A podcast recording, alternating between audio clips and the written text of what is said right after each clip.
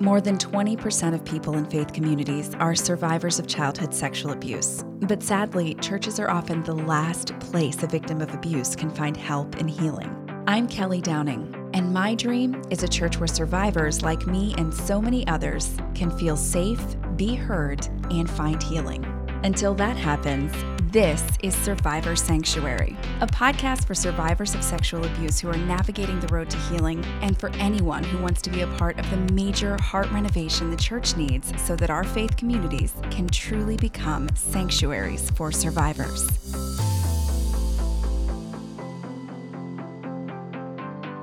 Welcome to episode 123 of Survivor Sanctuary. I'm Kelly, your host, and we are going to dive into part two of our interview with Andy and Paige Weber, who were both once on staff at International House of Prayer in Kansas City. We are discussing with them the recent allegations against Mike Bickle, which, since the time of recording this interview, have actually gotten even bigger. We'll have more on that after the interview. But before we dive in once again with Paige and Andy, I want to remind you that you can become a patron of the podcast. And I want to give a shout out to Andy W. for becoming the latest patron of Survivor Sanctuary. You can give as little as $5 a month and get some freebies from the show, some behind the scenes content, some messages from me. You get early release episodes. We have patron only episodes, and we have a great time on Patreon. Join us at patreon.com forward slash survivor sanctuary and sign up to be a patron even if you don't give, because you still can get some great stuff from the show and get updates and messages from me. You can be a patron without giving as well. So either way you choose, join us on Patreon. Once again, it's patreon.com forward slash survivor sanctuary. And now we're going to dive right back in with Andy and Paige Weber as we discuss the culture at International House of Prayer in Kansas City that may have led many young people to be drawn in and duped by a false prophet. IHOP in itself is an environment that creates fear and control. And so, if you're in that environment for a long period of time, those two things tell you to fall in line. And so, when you're told, keep this to yourself, you keep it to yourself because that's what good soldiers do. Right. And so the environment lends itself to you need to listen and not question. There was something, and maybe you guys have some experience with this, but in listening to another podcast on this topic, there was a lot of discussion about fasting and that it wasn't necessarily like a requirement, but kind of like basically it was, even though they said it wasn't.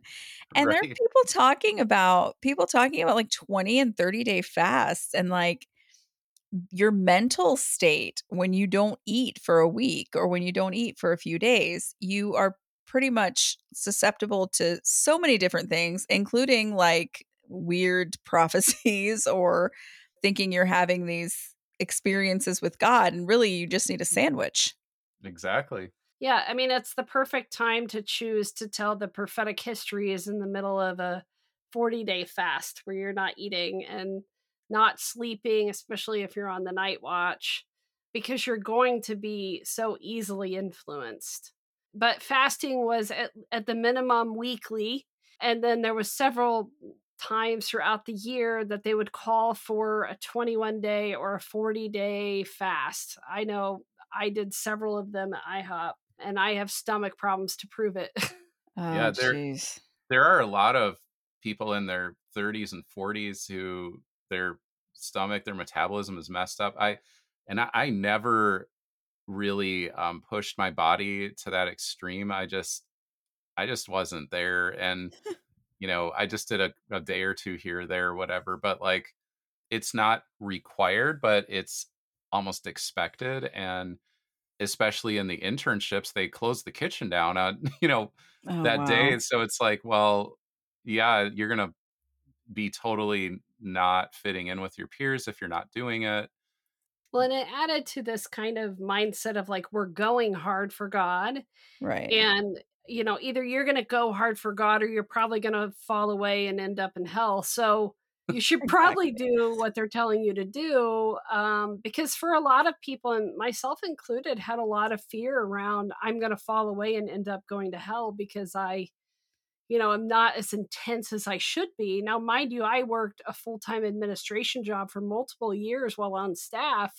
I couldn't pray 12 hours a day and also work you know 8 to 14 hours a day. Right. limited. Mike would say sleep when you die that was yes. one of his sermon quotes. That's insane. Yeah. like to be telling people sleep when you like even Jesus slept. Like that's right. One of the things that sticks out to me so much is just first of all, it's a lot of extra biblical stuff, like the prophecy yeah. and I am the chosen person. I think there's like he's basically telling everyone that he's responsible for the salvation of Israel, or it's like a person building themselves up as a figure that is basically on par with like Jesus or God or the mm-hmm. Holy Spirit. And then the extra biblical prophecies and, and different things that nobody's going to be able to verify because right. a person is saying this is this is something god is telling me and he's given me these messages and i'm giving them to you. So who are you to question that especially if you're young yeah and and i want to say too that mike is a very convincing speaker and also the way that the day-to-day life at ihop is walked out appeals to a wide variety of Christians. Like for me coming in, I was not on this hyper charismatic end of the extreme, you know, but what I saw was his focus on preaching all of the Bible and preaching about, you know, living in purity and holiness and humility and the Sermon on the Mount lifestyle, as he called it, and living in radical obedience to Christ. And preaching on topics that really just seem neglected in the church at large like like even the any concept at all of living with the the end times in view um not just a you know living in a in a consumer driven commercialized church uh, that that we have in the western world and so there's a lot that that appealed to even middle of the road evangelicals like sam storms um, who i mentioned is, uh, is a theology professor. He taught at wheaton and was involved for quite a while and um, jack deere is another one who came out of dallas seminary and it's not like it was this easily detectable these people are just crazy and off the wall it really appealed to a wide variety of people and, and then Mike he, was endorsed by all of them. So yeah. even people like Jack Deere, who were who he was never on. Was he on staff? Uh, I don't know that he was on I staff. I don't think he, he, was on staff. He was around a lot. Um, was endorsing and people that have come out on both sides of the fence and even now. Even Bill Bright, the guy who started Campus Crusade, endorsed him. Um, Billy Graham. Yeah. So I oh, mean, oh wow. So there was a wide I, I would say a lot wider reach than a lot of the more extreme televangelist type charismatics or even even like a Bill Johnson from Bethel, who seems a lot more controversial. Benny Hinn, yeah, like, endorsed him. yeah, wow. so so he, he, had both extremes. He really right. did. He really did.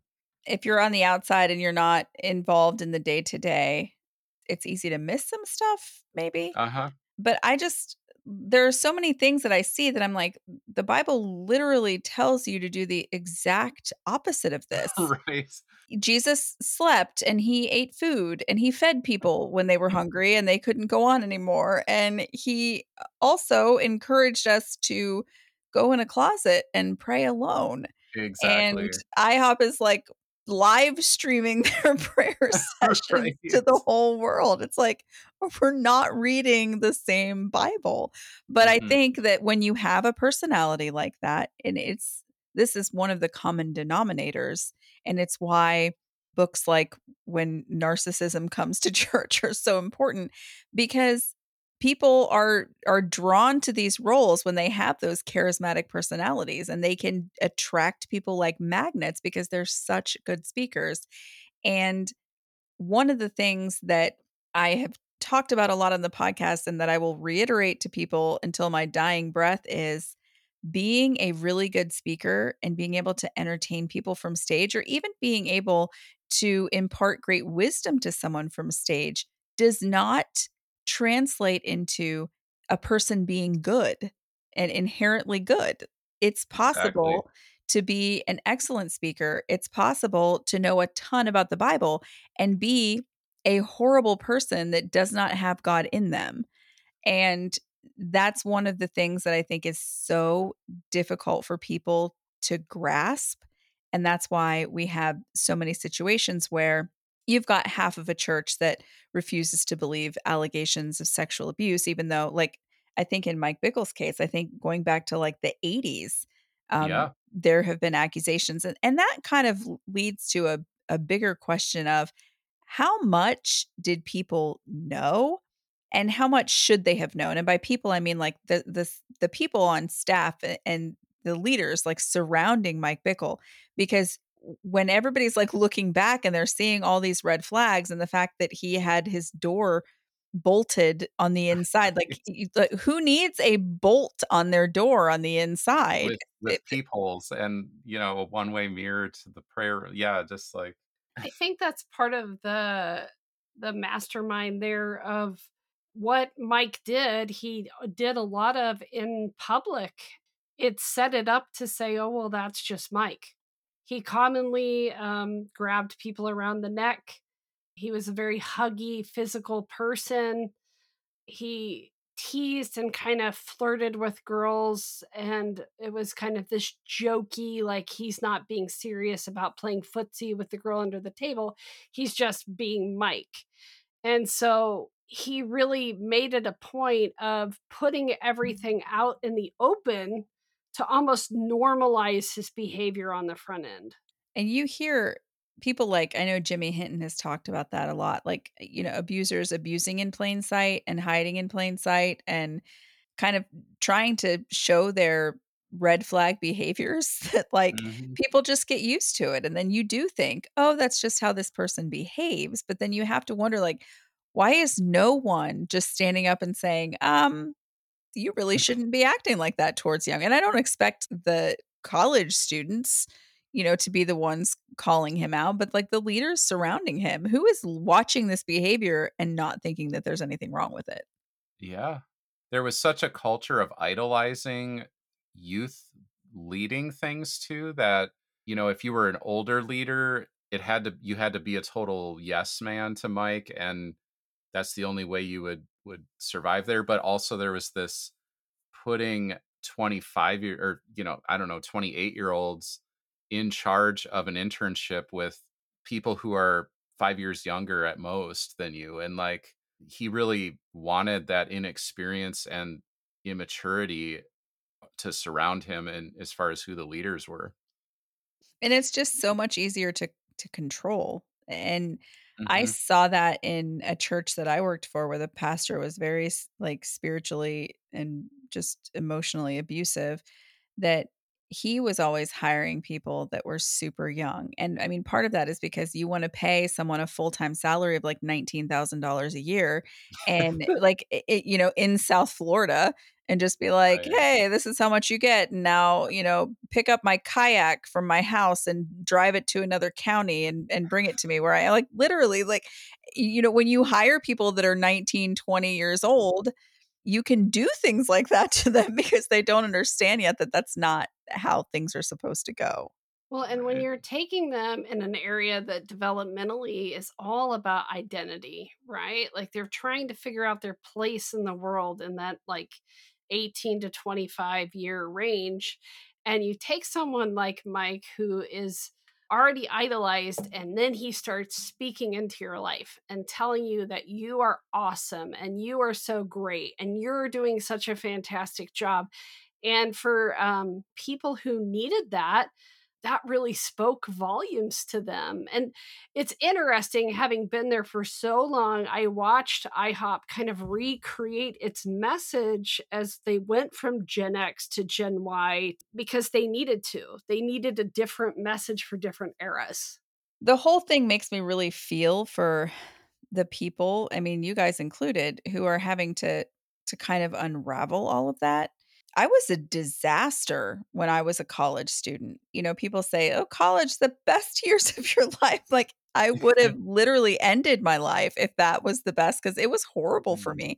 I didn't know who I was as a human being. I did not know how to function as an autonomous person, thanks in part to religious trauma and growing up in a very fundamentalist environment, but this is one time where I would actually like praise God for my anxiety disorder because I really think that that actually protected me from getting more into some of the crazier religious situations because everything gave me anxiety. Like when I would go to a church service and people were like screaming and and jumping around and having these weird muscular attacks, I would just get anxiety. It didn't scare me. I mean, I grew up in in charismatic and Pentecostal churches, so it wasn't like I didn't ever see anything like that, but I would just get an anxiety and always kind of feel like, you know, what's wrong with me that I don't fit into this.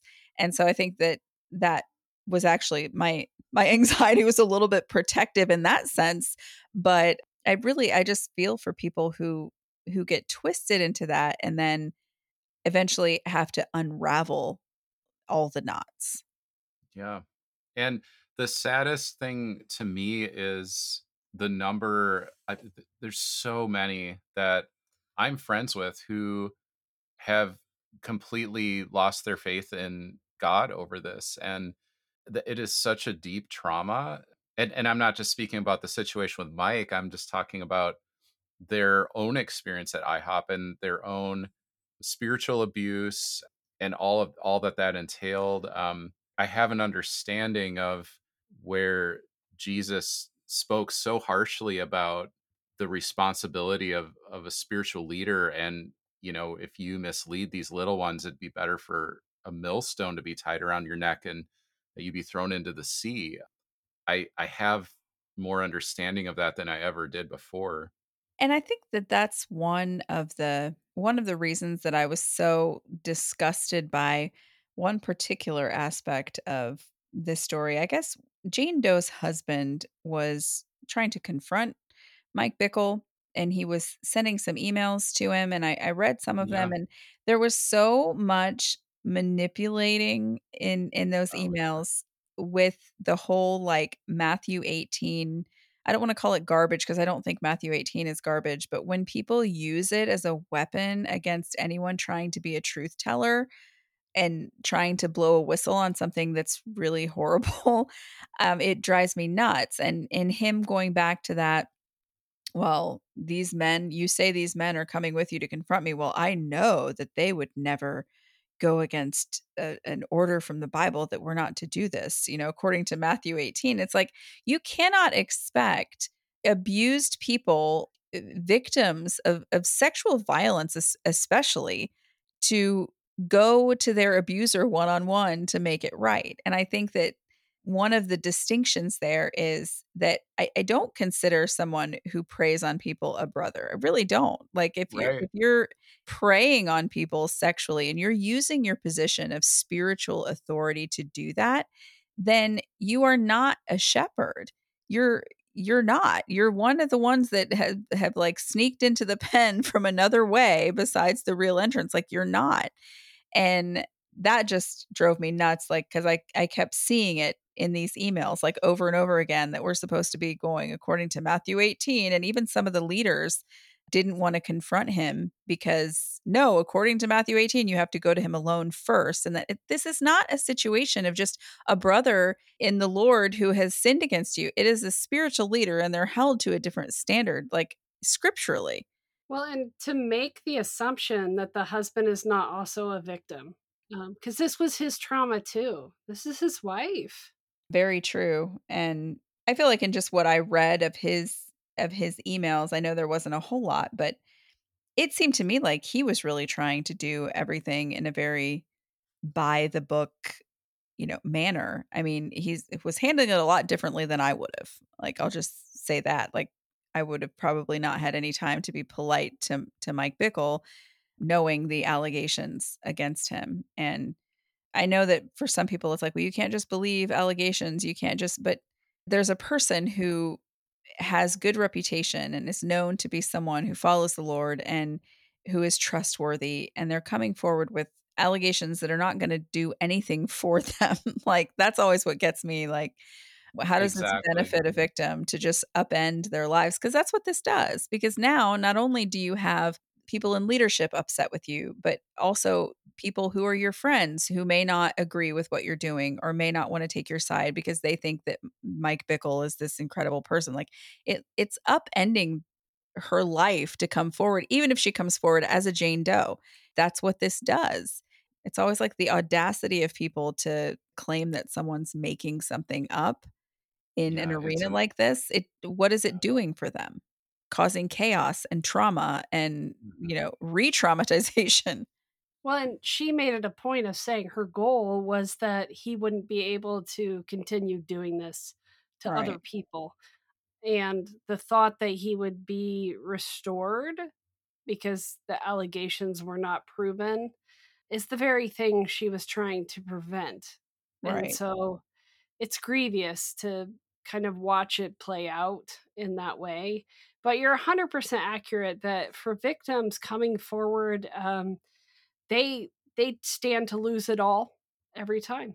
And I think that I don't want to say the vast majority because I don't know the statistics on it and we probably can't know, but in speaking to survivors of sexual abuse, and I know that in my personal experience, one of the main reasons, if not the main reason, that survivors come forward is to stop the abuser from doing it to anybody else. I felt when I was reading, I believe it was in Julie Roys' article, how Jane Doe was saying she was listening to, I think, a podcast about the Bill Cosby situation. And that's kind of when all the trauma of what she had experienced kind of hit her. And that she just like fell to the ground and was like wailing because it, it's like it's all coming up, you know, that what you experienced was not normal. It wasn't just something that is going to be some memory that kind of bothers you. It's it's a huge deal.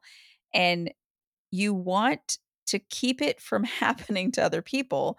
So you come forward and then you have like so many people who just don't want to accept the truth, which we understand. Like we understand that it's it's easier for people to not believe a victim because it doesn't require anything of them and they don't have to give up their you know rose colored view of life and their favorite leaders and they don't have to lose friends and they you know it's it's just it's easier honestly um it is. it's not the right thing but it's the easier thing people have built their entire identity around Mike Bickle, around the House of Prayer. They've built their their vocation around it, stream of income. So um, believing the yeah. believing the victim requires you to basically let your entire belief system and your world crumble around you and mm-hmm. believing the victim is lying you might lose that person's good graces, but that's it. You get to keep everything,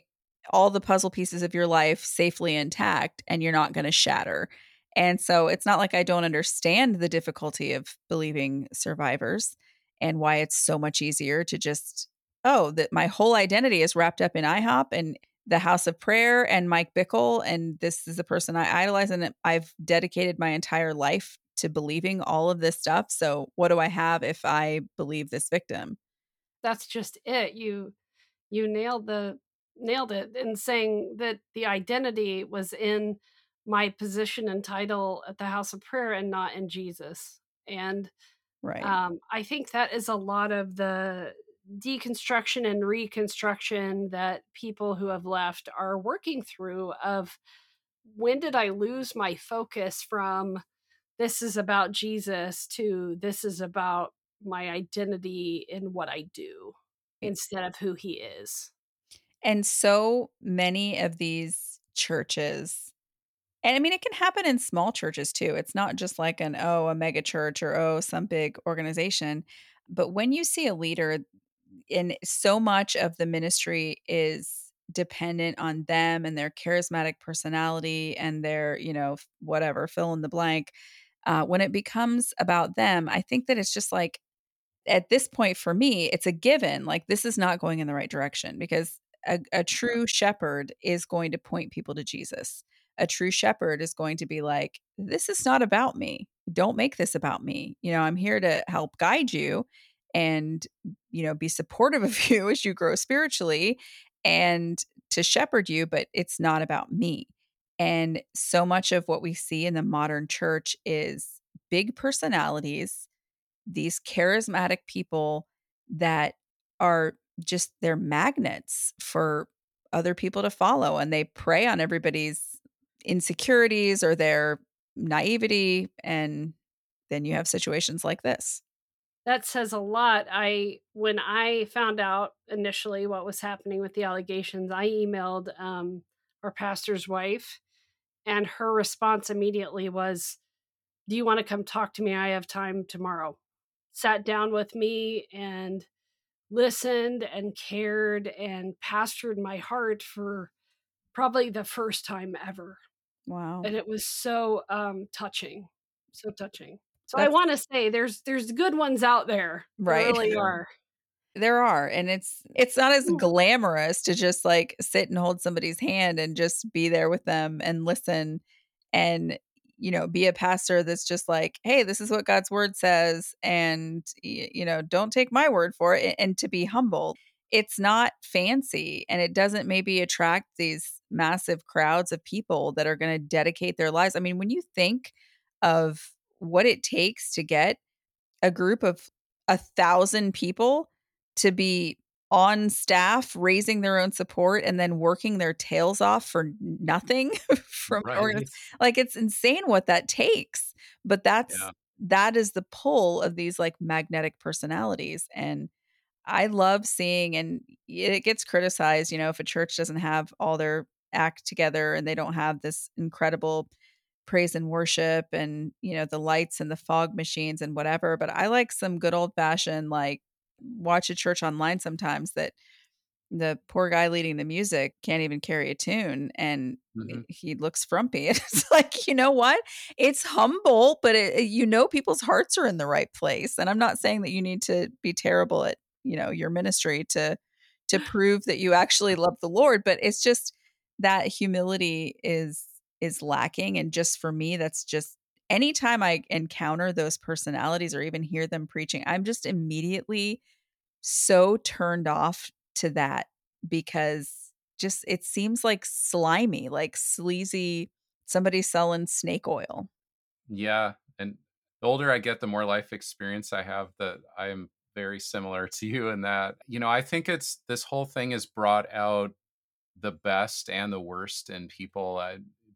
The the response that we've seen from IHOP has been it's been abysmal. And so Boz Tchividjian is representing uh, the main Jane Doe. I'm not sure if he's representing more. He's one of Billy Graham's grandsons. He founded the organization Grace, Godly Response to Abuse in a Christian Environment.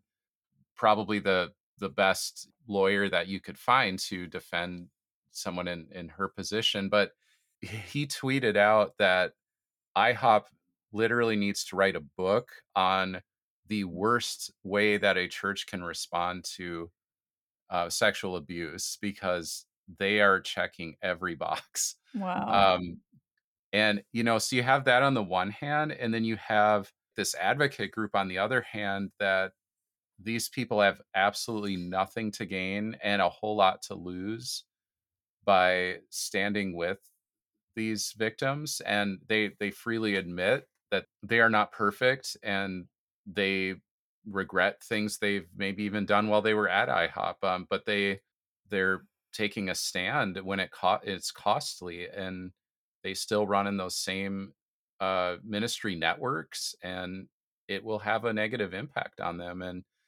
so I I have a lot of respect for that and I mean it does give me hope that maybe there's more out there that than I realize that that want to do the right thing.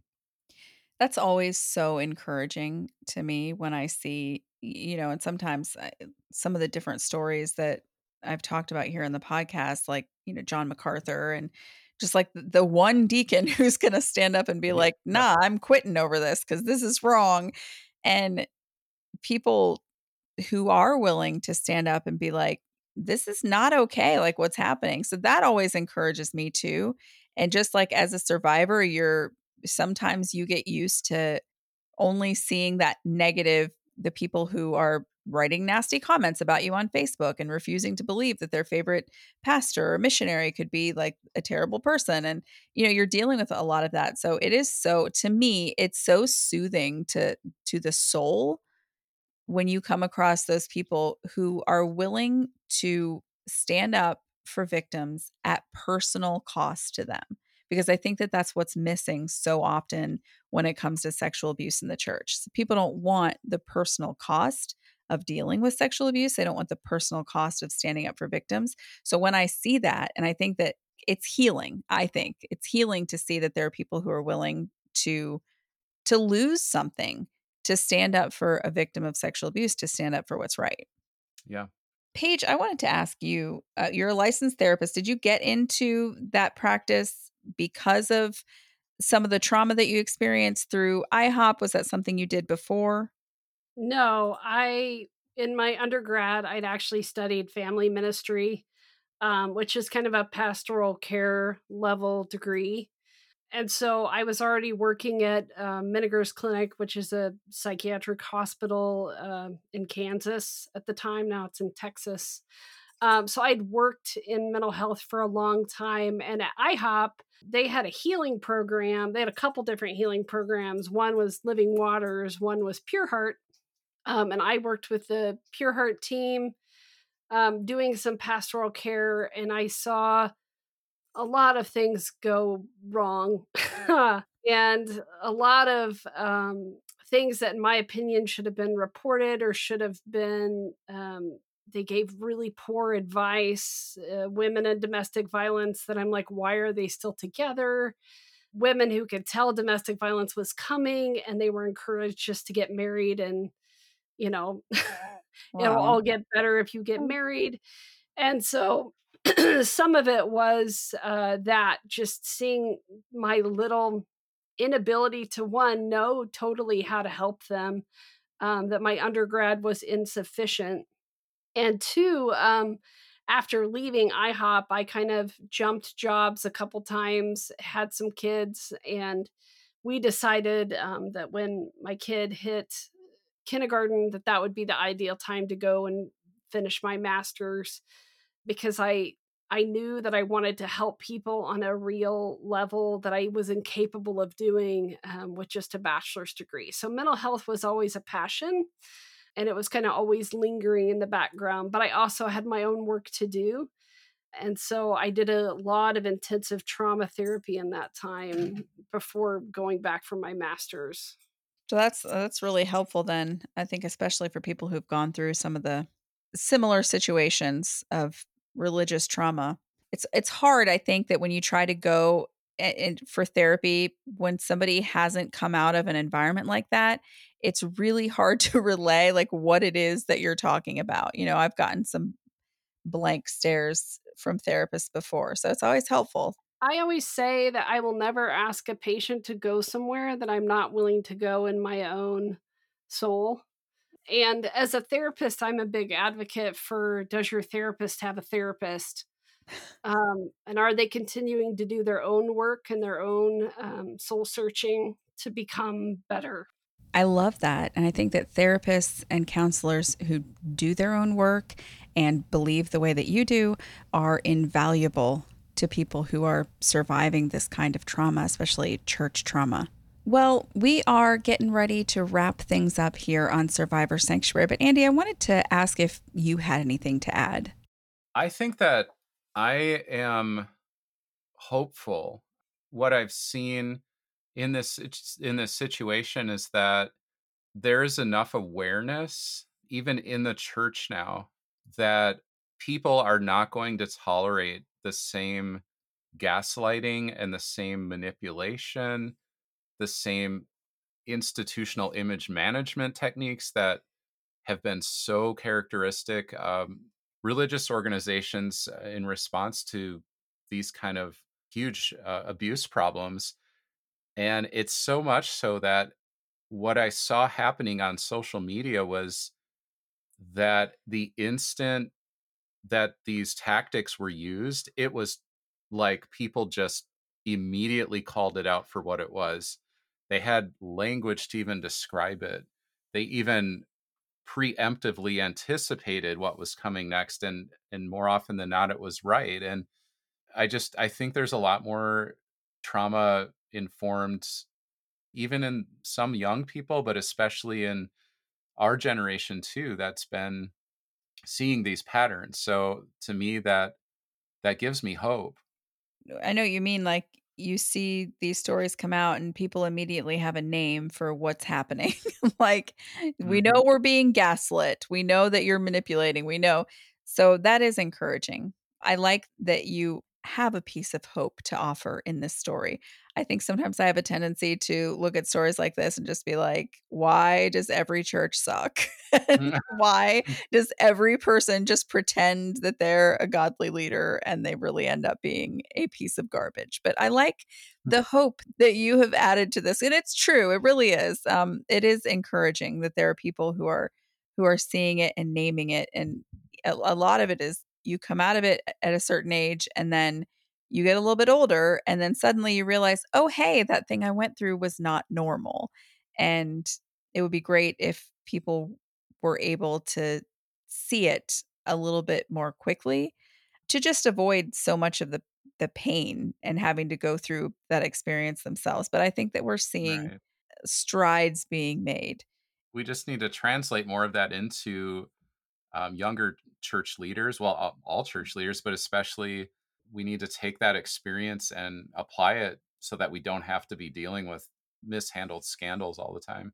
Right. I think I would add if you know you're listening to this and you were a part of IHOP or you had spiritual abuse in another community, I hold hope in the value of finding a licensed provider who can sit with you and hold space for your stories and validate them and allow the neurological shifts that can happen through trauma therapy um, to really set you free of those things that you don't have to live a life that's traumatized. You can live a life moving forward from that of resiliency and hope and to just keep that in mind i think one of the things that's impressed me the most is the number of people that have reached out to myself or others uh, in the community that are therapists and said can you help me find a licensed provider? And i i think that's amazing to see these young adults all saying like we know that there's help and we need to find it. Amen to that. And i want to thank you both so much for being willing to share your story and for coming on the podcast with us. Well, good. thanks for having us on it was a thousand percent my pleasure Love Paige and Andy, longtime listeners of the podcast and supporters of the podcast, and just all around incredible human beings. Well, I mentioned right before we got into the second half of this interview today that there have been some developments at IHOP KC and developments with Mike Bickle. Now, at the time that we recorded both portions of this podcast that you've been hearing over the last two episodes, Mike Bickle had been accused by a Jane Doe, and subsequently there were reports of other women who had been groomed and abused by Mike Bickle. Well, since we recorded that, several other women have come forward. And the thing that makes these accusations especially disturbing is that both of these women were minors at the time that Mike Bickle began allegedly grooming and abusing them. One woman says that Mike Bickle sexually abused her when she was just 14 years old and he was a pastor at a church near her. After she came forward, yet another woman came forward and said that Mike Bickle groomed and sexually abused her beginning when she was 15 years old and he was a 20 year old intern at a church. There is so much to this story, and the more allegations that come out, the more heartbreaking this is. Now, I'm not heartbroken at all for Mike Bickle, who has allegedly spent his entire adult life sexually abusing women.